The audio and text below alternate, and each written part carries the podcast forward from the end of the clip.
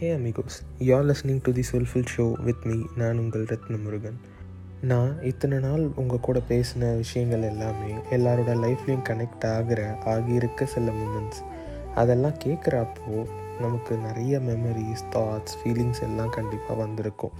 So இப்போ கொஞ்ச நாள் அது எல்லாத்துக்கும் பிரேக் கொடுத்துட்டு நம்ம நாட்டுக்கு மிக முக்கியமான சில விஷயங்களை பற்றி பேசுவோம். நம்ம தெரிஞ்சுக்க வேண்டிய சில விஷயங்கள்.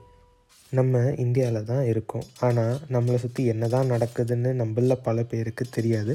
என்னையும் சேர்த்து தான் நான் சொல்கிறேன் ஸோ அப்படிப்பட்ட சில விஷயங்களை நம்ம இப்போ கொஞ்ச நாள் பார்ப்போம்.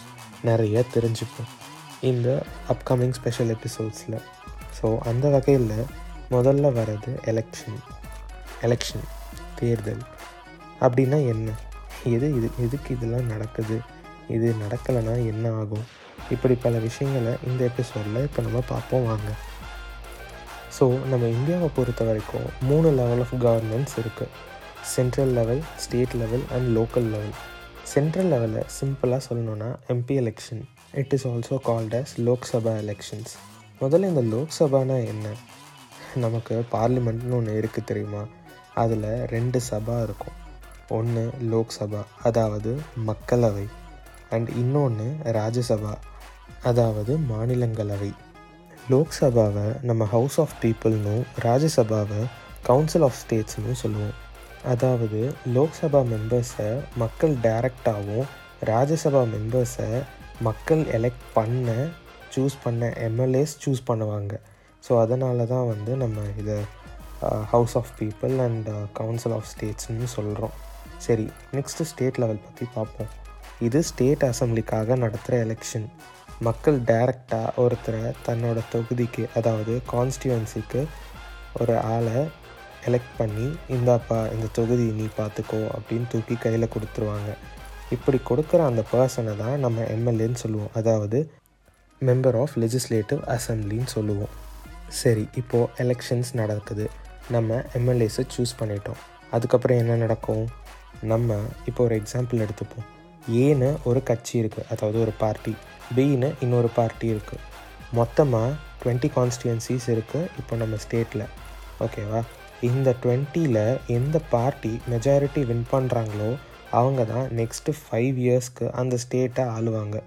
நெக்ஸ்ட்டு மெஜாரிட்டி கட்சி இருக்குல்ல அதாவது இப்போ ஏ வந்து மெஜாரிட்டி வின் பண்ணி ஆட்சி அமைக்கிறாங்கன்னு வச்சுப்போம். பி வந்து ஆப்போசிட் பார்ட்டியாக இருப்பாங்க. அதாவது எதிர்கட்சின்னு சொல்லுவோம்ல அப்படி. ஸோ இப்படி மெஜாரிட்டி வாங்குகிற பார்ட்டியிலேருந்து ஒருத்தரை அந்த ஸ்டேட்டுக்கோ இல்லை union டெரிட்டரிக்கோ சிஎம்மாக ஆக்குவாங்க.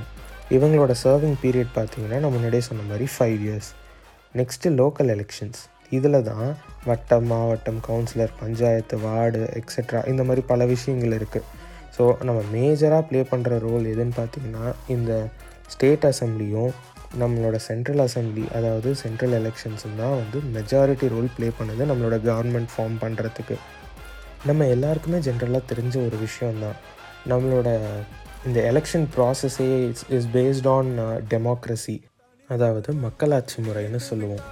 Government of the people by the people and for the people so இதில் எல்லாருக்குமே தெரியும் minimum age for casting out is eighteen years but nineteen eighty எயிட்டுக்கு முன்னாடி வரைக்கும் ஓட் பண்ணுறதுக்கான மினிமம் ஏஜ் என்னன்னு தெரியுமா?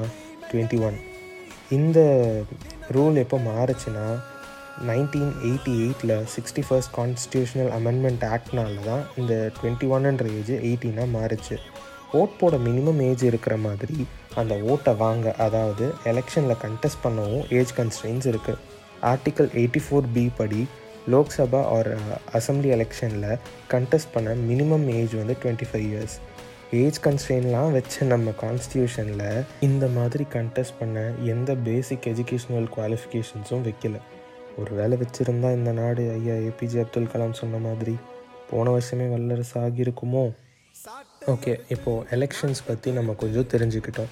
இப்போது இந்த எலெக்ஷன் எதுக்கு நடத்துகிறாங்கன்றதையும் தெரிஞ்சுக்கிட்டோம். எலெக்ஷன் ஒரு வேளை நடக்கலைன்னா என்ன ஆயிருக்கும்? இந்த கேள்வியை நான் உங்ககிட்டயே விடுறேன். எனக்கு நீங்கள் பதில் சொல்லுங்கள் சரிடா இப்போ என்ன தான் சொல்ல வர நீ அப்படின்னு தானே கேட்குறீங்க இதனால் நான் கூற வருவது என்னென்னா ஒன்றுமே பெருசாக இல்லை. நம்மளை சுற்றி நம்ம தெரிஞ்சுக்க இன்னும் நிறைய இருக்குது ஸோ லெட்ஸ் தெரிஞ்சுப்போம். அடுத்த எபிசோடில் சந்திப்போம். அவ்வளோதான் நண்பா.